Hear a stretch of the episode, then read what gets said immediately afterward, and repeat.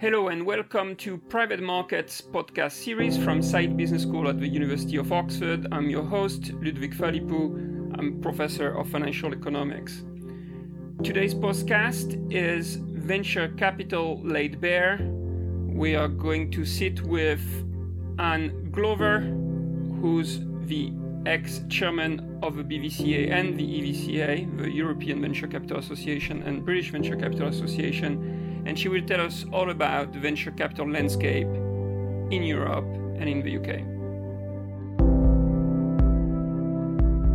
So Anna, thank you very much for, for, for joining. And can you can you give us a bit of this historical perspective of the industry, where you see it today and, and going forward? Sure. It started as a development capital industry in the 80s, where it was building new businesses, but not necessarily specifically focused on tech. So at the time, most of the venture firms that were formed in the 80s were generalists. They did everything. Uh, what was very interesting is that a number became buyout firms, and a number began to specialize specialize, and in particular, the older ones became life science funds. And so, if you look at the older um, and the most experienced investors in Europe in the venture capital space, it's actually in the life sciences. Mm-hmm. And then in the 90s, uh, when the tech bubble well, when the tech industry reinvigorated, there were a number of new funds like ours, where we were formed in 1997, that started doing tech investing exclusively, becoming expert in a particular field. And it was this change from being a generalist investor to becoming a specialist investor that was really significant. And that has continued. Of course, there was a boom and bust around the dot com crisis, and then the financial crisis was another large hit to the industry. But what we're seeing now is a migration towards even more specialization. So you can see and find AI funds or blockchain funds or or uh, you know specific food and agriculture funds. And what do you think it's that? Because things became more com- com- complex. So like in, in, in academic research, we also specialized more and more, but that's because there is too much to absorb, and so we shrink. No, I don't think it's that's the reason. I think it's because technology is now a foundation of almost every industry, and so it's not just the tech advances, but also their applications. And so rather than it being a niche category in investment, it's now actually quite ubiquitous. And in fact, all the incumbent companies, the larger incumbent, are threatened by technology disruption. And so you need to understand the tech, and then you also need to understand its application. And so that's why I think this specialization uh, is, has happened. It's happened in the US as well. And so we are just mirroring that. Uh, having said that, uh, we are still raising funds that are too small for the opportunity set, and uh, and that is one of the bet noirs that I've been working on for my whole time. If, if you have more opportunities than, than there is money chasing them in Europe, it must mean your returns would be amazing, right? And, and from what I know of venture capital returns, especially in Europe, it is not that well, exciting. we have to correct you on that. I, am very pleased to correct you. So Cambridge Associate data says that um, 15, 10, 5 and 1 year returns between the US and uh, pooled returns between US and Europe are identical. In venture capital? In venture capital, identical. Uh, so that's Cambridge Associate data. That's publicly available. But, but you agree that the long held view of the belief has oh, al- yeah. always been that the US venture capital had good returns and in Europe it was terrible. And so that, that could explain why there was not much money going into venture Correct. capital in Europe, or something you can probably also yeah. but, uh, but the, that was true of the 25 year returns. Now, 25 years ago is a long time ago. So you're right. There's a big gap in the 25 year so returns. So there, there, was the late 90s went wrong in Europe, I guess, and then from the early 2000s on, these two it's been, uh, have been, been very similar. Exactly.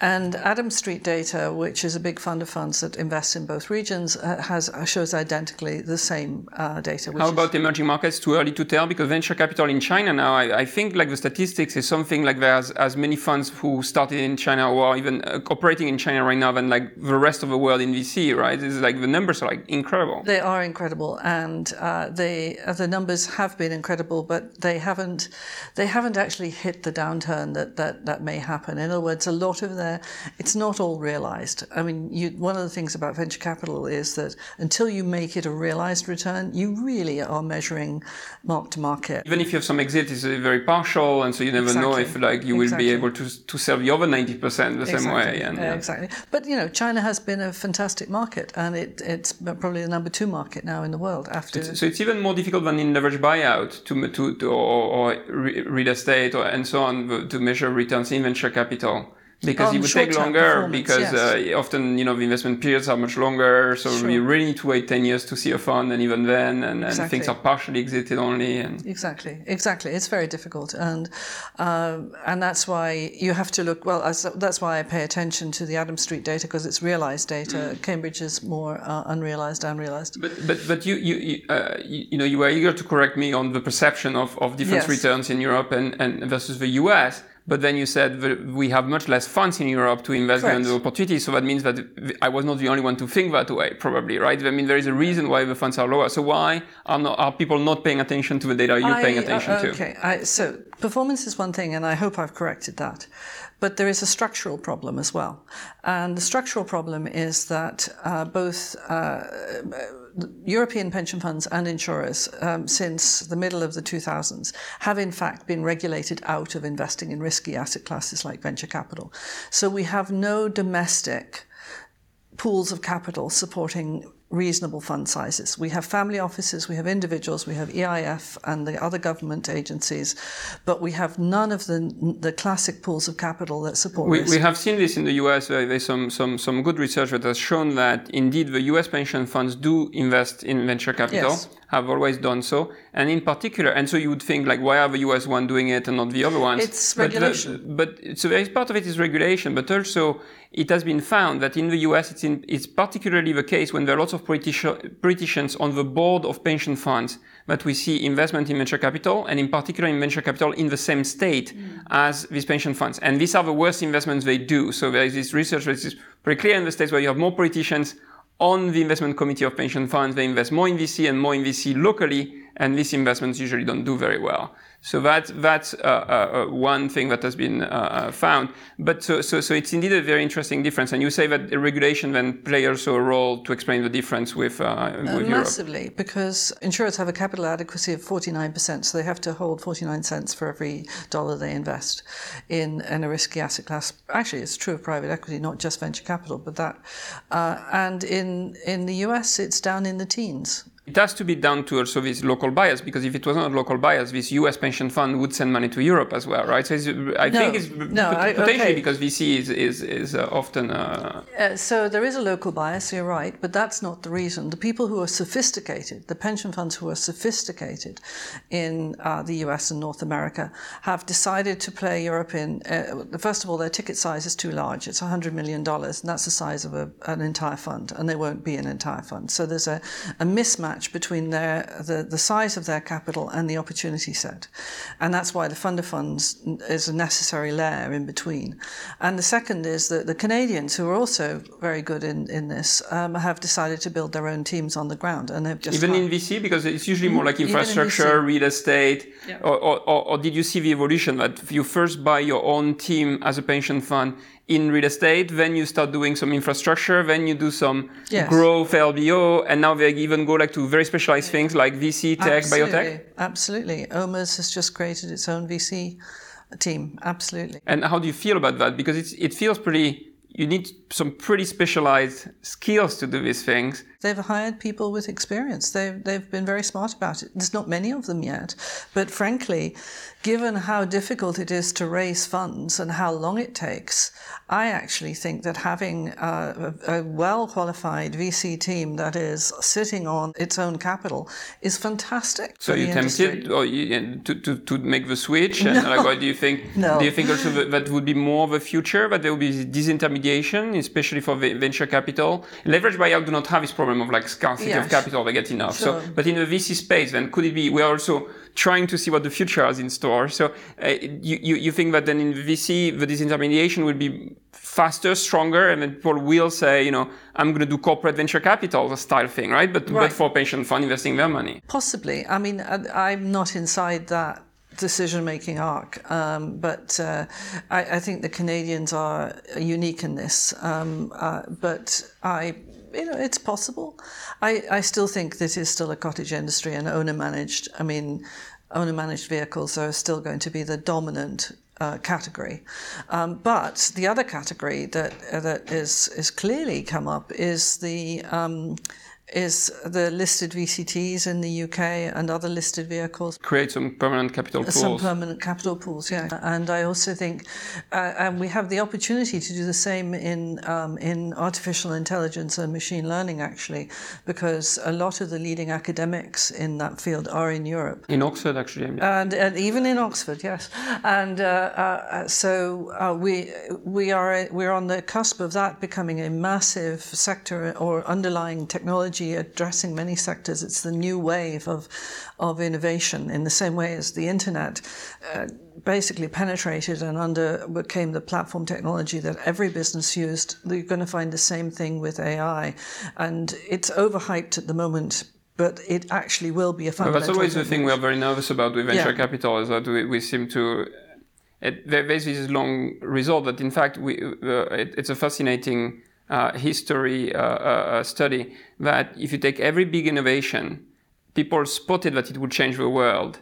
Then people paid infinite price for, for, for it. Yes. And they have never made any money on the first round. For first round. So a good example is the, the rail uh, in the US, uh, early 20th century, everything, everybody believes, wow, if there is like trains going all across the US, everybody's gonna, are gonna use trains. This is gonna change the face of Earth. So no matter what the price is, I need to buy this and to invest in this. And people have lost their shirt on it because, yes, they were right. Everybody's taking trains and millions of people are taking trains every day. But if you pay an infinite price for it, then you're not going to make any money. And then we saw the same with the internet. The people who are very big in internet, the Google, the Amazon, etc., were not there in the first wave. Correct. So the, this is where the Gartner hype cycle really informs investing. Uh, in other words, if you want to be seed investor, you can either get out at the top of the hype very quickly and often as a tech asset, do very well, or you ride all the way through the trough of disillusionment and on to building a real company. But then you need 10 to 15 years to That's right. And you have learned on the way. And so then you will have lost some money, but you would have learned that, and that positions you to be. Uh... Yeah. Well, it's not so much that you've lost some money. It's just that valuations fall. Okay, and yeah and you, and, and if you, you can just up, sort of hold you, on you've to got it. to hold on to it and, and carry it through. Or you go in during that trough, and, and that's where you can go and in snap the asset at, at, at the well, yes, uh, essentially, and and ride the actual delivery of the yeah. uh, of the innovation into a, bit, a real market. But isn't it pretty hard to spot where we are in, in the cycle? No, actually, I don't think it is hard to spot. Uh, I just think that that people are uh, have to be contrarian, and that's actually quite hard. And you so right now, we, like we, we agree, like blockchain, AI, uh, bitcoins, very, all these things are overhyped those are all entirely different. They are, all have uh, entirely different cycles. And by the way, you can go through a hype cycle and you can go nowhere, and that's where Bitcoin is going. But having said that, uh, you know the people who've made money have already made money on it, and I don't think it's going to continue. But the others have legs and they will emerge. But I don't. I think AI will emerge and morph as across the board, and blockchain will be niche these family offices you were mentioning that invest in venture capital, these are often entrepreneurs who are very keen to to to, to do again venture to do venture capital. Like, like in between like angels and then partnering. Yeah i mean uh, when i talk about family offices i'm actually talking about more institutionalized ones oh. and they're older older uh, families who have got multiple generations and are professionally managed. But but uh, but uh, we're absolutely right when uh, there's a lot more entrepreneurs who are both acting as angel investors and mentors, which is really important. And a few, and not that many, but a few have set up funds. I mean, in fact, you know, my, my business partner, Hermann Hauser, is one of the best known entrepreneurs in Europe. And we, uh, in fact, uh, were an entrepreneur led fund in 1997. So we were right at the beginning of that wave. But there is a whole series of other people who've joined, who made money in the dot com boom and are now setting up funds and, and becoming quite established as the major players in Europe. So I think that the idea that uh, that that um, investors, venture capital investors, uh, come from a previous finance background has more or less gone away. It used to be that that was the case, but that's disappeared, and I think it, it pretty much died in the in the nineties. And um, and you, you did some work as well uh, with the European Venture Capital Association uh, who's trying to then coordinate the efforts of the different members of the industry. In a lot of things you've said before, you did seem to say that you know we need some coordinated effort yes. to like change the uh, perception on numbers on the situation in Europe compared yeah. to like the broad public. There is also something um, the public image of private equity or private markets or some parts of private markets is not, not always as good as what the F- FK would like it to be. Um, can you tell us about the work you've done with uh, sure. EVCA and, and these efforts of coordinating the industry, the issues with public image, and, and, and talking to the regulator to ask them to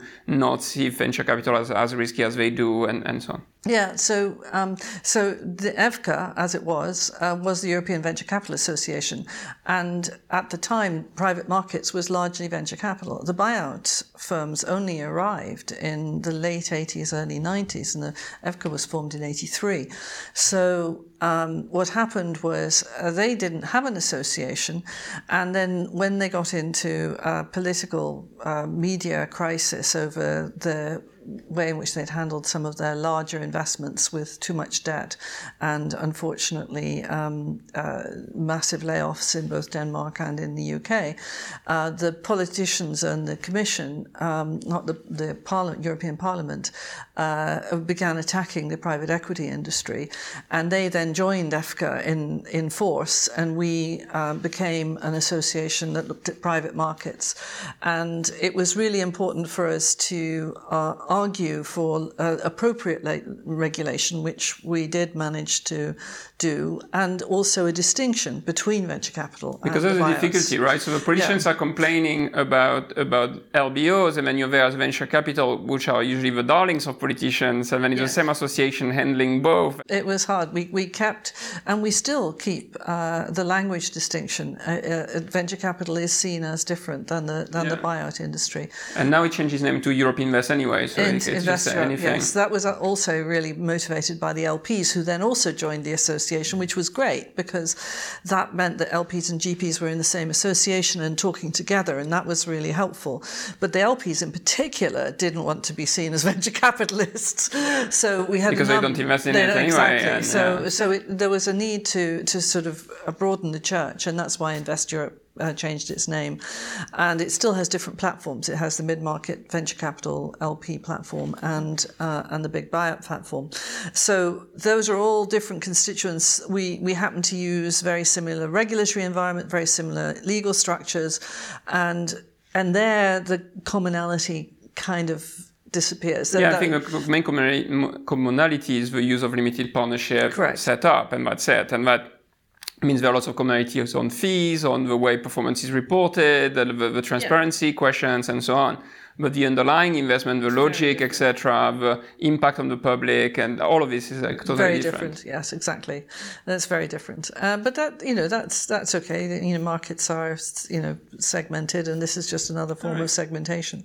We, we we have time for just like one more comment. Is there anything in particular you would like to comment on? I think the main thing that I would like to comment on is is is the importance of um, research and development and science, mm-hmm. and how I've also spent quite some time working with uh, both the UK government and the Commission on making sure that public money is still allocated to research and development because it is very much those massively disruptive innovations that come out of the university system that have the potential to start new industries. And we're interested in, in literally starting new industries. And I'm very excited. Our current funds, I, I can think of four companies in our current funds that, if they succeed, they will become part of a new industry. And I haven't seen that in that concentration ever before in the last 30 years. So it's really important that, that it's not just venture capital, but it's also the, the research and development inside our university ecosystem that's supported in order to help these companies with pipelines of innovation that will then become the new industries of the future. I couldn't be more excited in terms of what I see. But um, that's my fear: is that, that that we don't allocate enough continuously to research and development. Perhaps the problem is like if this would be public funding for private returns, so we need to find no, a way it, to. It's uh, public funding for research that then is not, uh, which then becomes a, it's a private return in the sense that uh, the companies are formed, but they they create jobs, they create value added, and they compete on a global stage. We have to, we've lost some wars already. We know that we lost the solar war, the solar panel war, even although the two leaders. Quite a lot of energy wars. A lot of energy wars. We, we're, we're in danger. I'm very worried about losing the AI war. I hope we won't lose that war. Um, because, and we must pay attention to these industries of the future that we keep um, the companies here and can be. And now, in particular, because China as a superpower Correct. coming, like like yeah. naling us, especially on AI and, yeah, and exactly. the like, being particularly exactly. strong. So that's what I'm really uh, that's what I really care about. Yes, of course, we have to do it for private return on individual companies, but I'm actually taking yeah. a step up in terms of policy and saying that's that's really what matters. Well, thank you very much, Anne, for being here uh, with me uh, today. It was extremely informative. Thank you for taking the time. Thank you. I hope you enjoy and learn from listening to our podcast today. Thank you for listening to the Private Markets podcast series from the Saïd Business School at the University of Oxford. You can also send us your questions and feedback at sbspodcasts at sbs.ox.ac.uk. That's sbs podcasts with an s at sbs.ox.ac.uk.